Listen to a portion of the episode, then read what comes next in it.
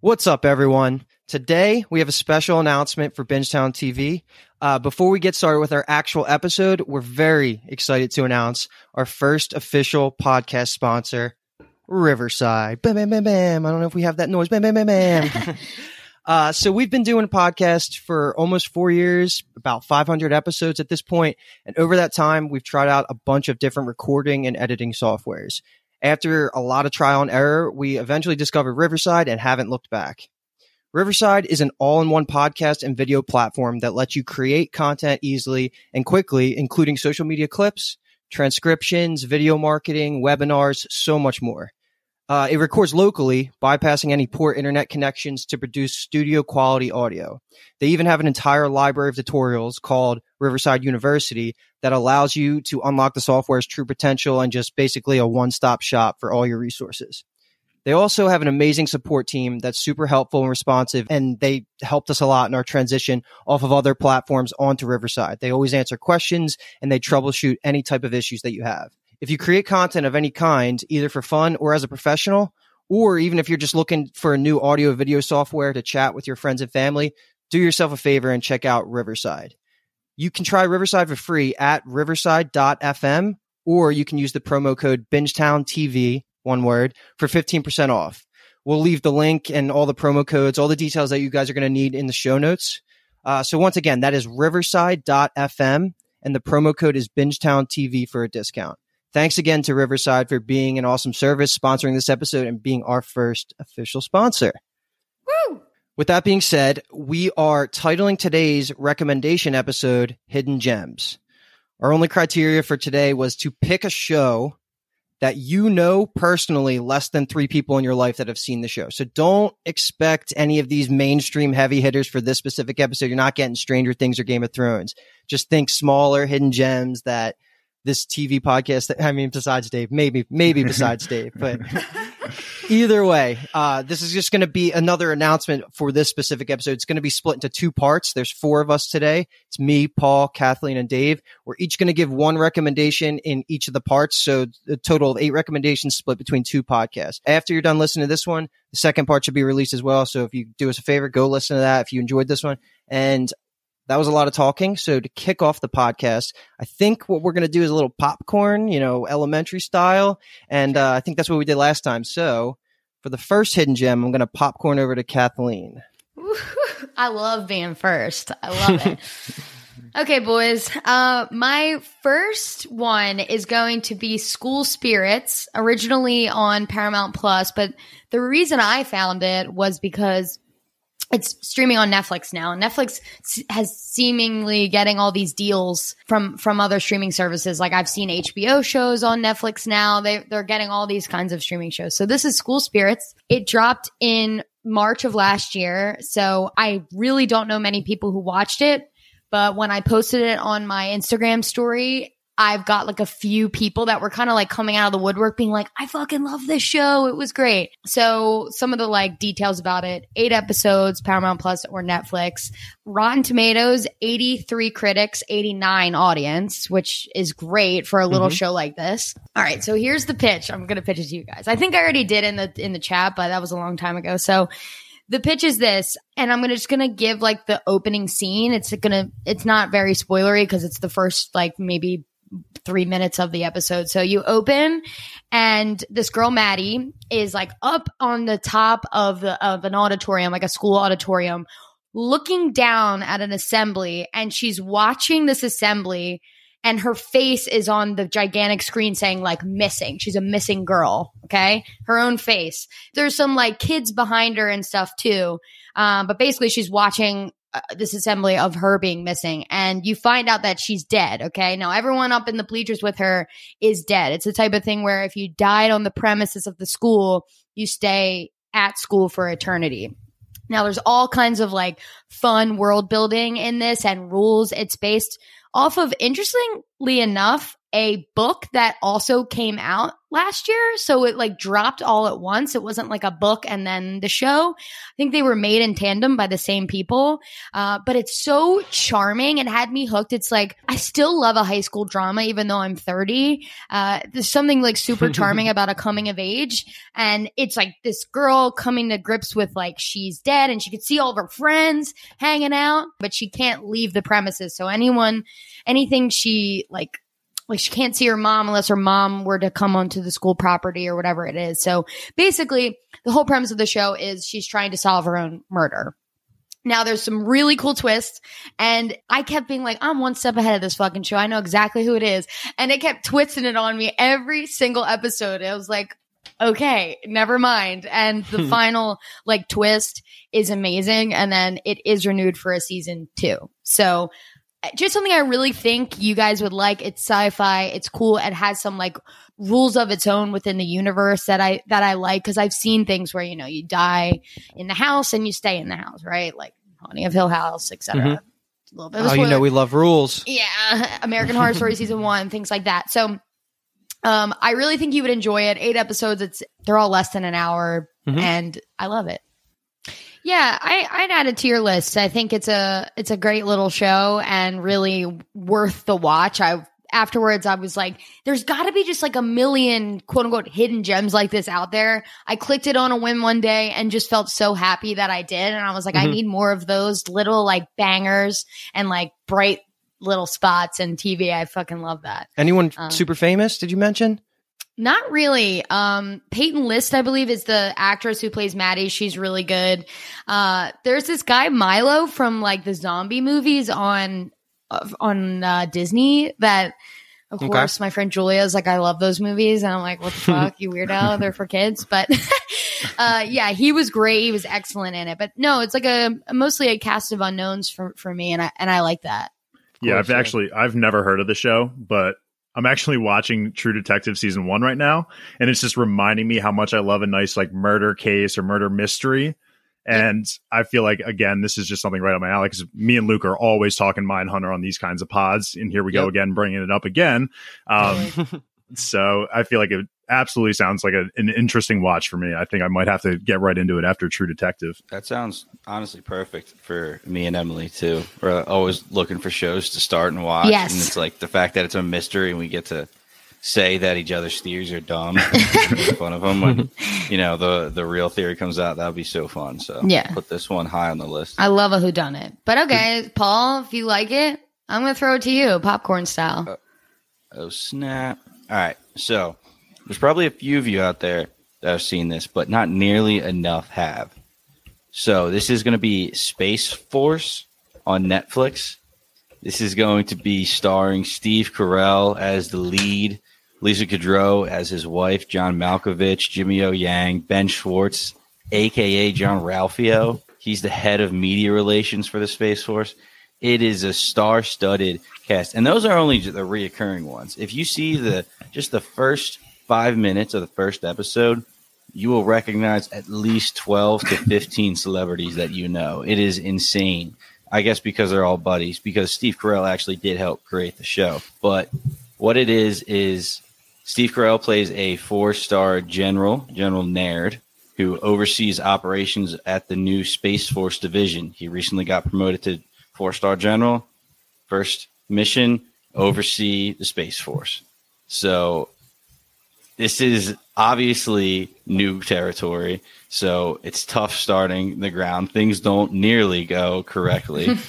um, and it's because the president wants uh, complete air and space superiority, and it's mostly against China. So they're constantly rushing to beat to certain satellite protections and this and that. And it's so funny. I would say it is kind of a sitcom. I would say it is a sitcom, but it's so close to being like a really good, touching show too, because it really does have serious scenes. Um, but it does have ongoing. I would say it's it's sitcom in this in the sense that it's more of a problem and solution in the beginning of the episode and the Sure. end of the episode. Mhm. But there is ongoing storylines throughout the season, which always adds so much. Um, Steve Carell is unbelievable. He's so funny. I mean, he is the show, but there's so much beyond him to back him up. It's perfect. Um, and it takes place when um, Trump was in office. So that only matters because there's constant references to it, jokes, relations with different countries that only make sense if he's in office. Okay, so it got a season two. Um, there's 10 episodes in the first season, and then seven episodes in the second season, all around 30 minutes. Easy binges.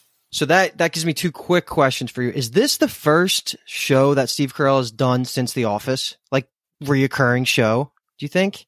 That's a good question. And I want to say off the top of my head, yes. I think it is You know, I think too. He's been, been the lead. I know he's been the lead in a lot of movies He's and stuff like that in between. he was on the patient in on Hulu where like True. he was taken and put in the basement and he that's another one for this if you've never seen it uh, but basically he's like a serial killer kind of takes him and puts him in the basement and uh, S- steve kind of I know what that is. talk I actually yeah heard of talk that, him out yeah. of killing him for a million episodes it was good I But watched but it. anyway, I was just curious because how does this compare? This is a podcast full of Seth MacFarlane fanboys. So how does this compare to the Orville? Because you've seen a little bit of that, right? Is it the same type of idea? Maybe the Orville's more like Star Trekky, and this is like grounded in Earth. Is that the bigger key difference there?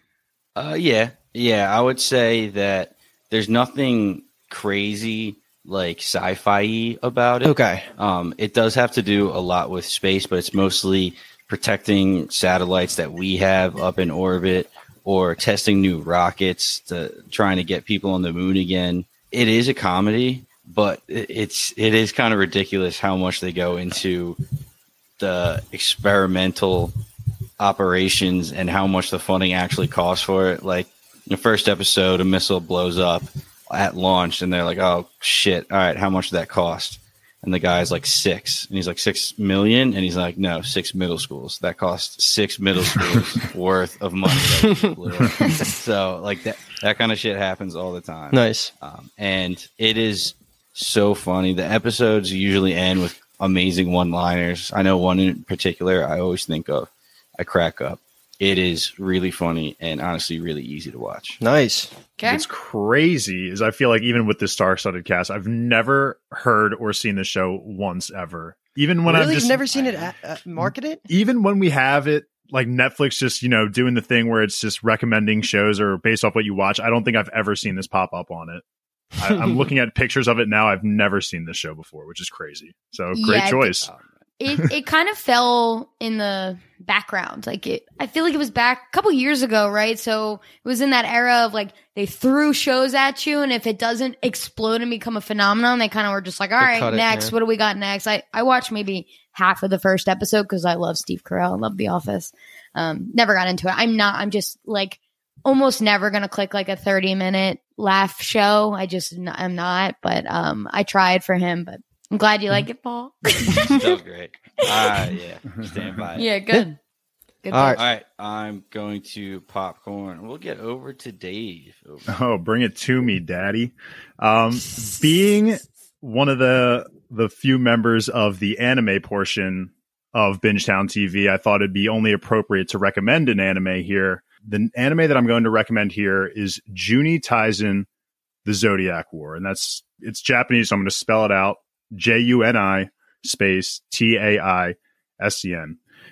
Now, this is a little bit of an annoyance because it's not totally accessible. I believe it's only available on Crunchyroll, maybe Funimation, but I know that Amazon Prime now is offering the option to give Crunchyroll subscriptions to Amazon Prime members. So I think for an extra like $5, you have access to Crunchyroll. I think there's also a free trial. So if you want to check out some of that anime content that Amazon Prime's offering, this would be a great show.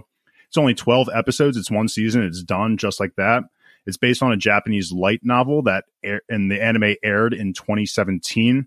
It's a very simple plot. It's just about 12 I don't know if it's of the world's deadliest. It just I'm just going to say 12 deadly warriors who basically have to face off against each other in a battle royale style fight to the death. The winner of the tournament will have any one of their wishes granted. And each of the 12 warriors is representation of the Chinese zodiac So rooster, dog, uh, rabbit, so on and so forth. I'm not going to embarrass myself by trying to name all 12 of them.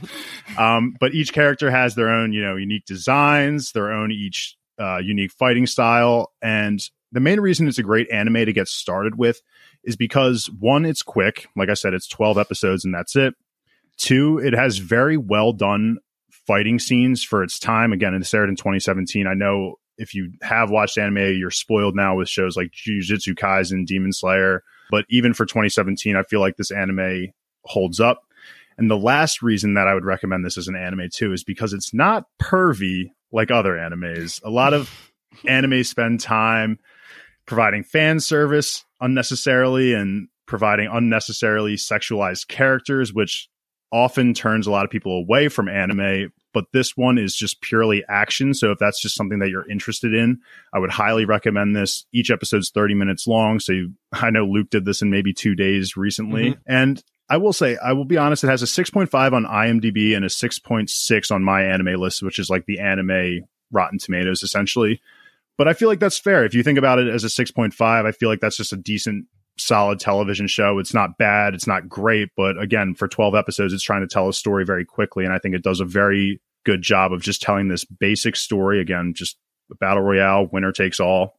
Mm-hmm. And I think it's just very well done. Like Dave said, I consumed this whole thing in like a day and a half, probably like a month or two ago. So he's been preaching it for a while and I loved it. The bad guy is awesome.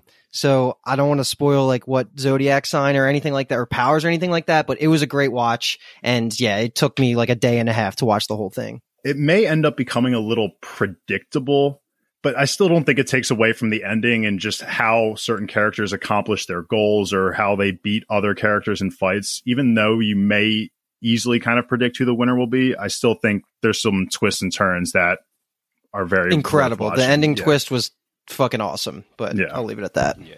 What if I like the pervy stuff? Then what? Oh, we got a bunch for you then. Yeah, then I can recommend Try any so other anime. I got I got a list here if we want them. But yeah, Juni Taisen Zodiac War available on Crunchyroll, Funimation, and Amazon Prime if you have the Crunchyroll subscription with Amazon Prime. Nice. And I guess I have to pop the last kernel here and send it over to Luke. All right. So it's been a while since I talked. That was a good break. For my first pick, I'm going to pick an Apple TV original. It's called For All Mankind. So I'm shocked that I know nobody in real life that has watched this show because this is on the more pretentious side of TV, I would say. So I would expect friend of the pod like Tyler to maybe have seen it, but I don't even think he mm-hmm. has. Like, I don't know anybody that's seen this. And I'm very hesitant to recommend it to people because this is the definition of a slow burn that is completely carried by amazing acting. Uh, I'll give you a couple of reasons why, but I just want to start off by saying it's currently four seasons. The fourth season came out a week and a half ago, which I was very pleasantly surprised to see because Apple does a pretty bad job of marketing a lot of their new shows. And this is actually one of their most popular shows.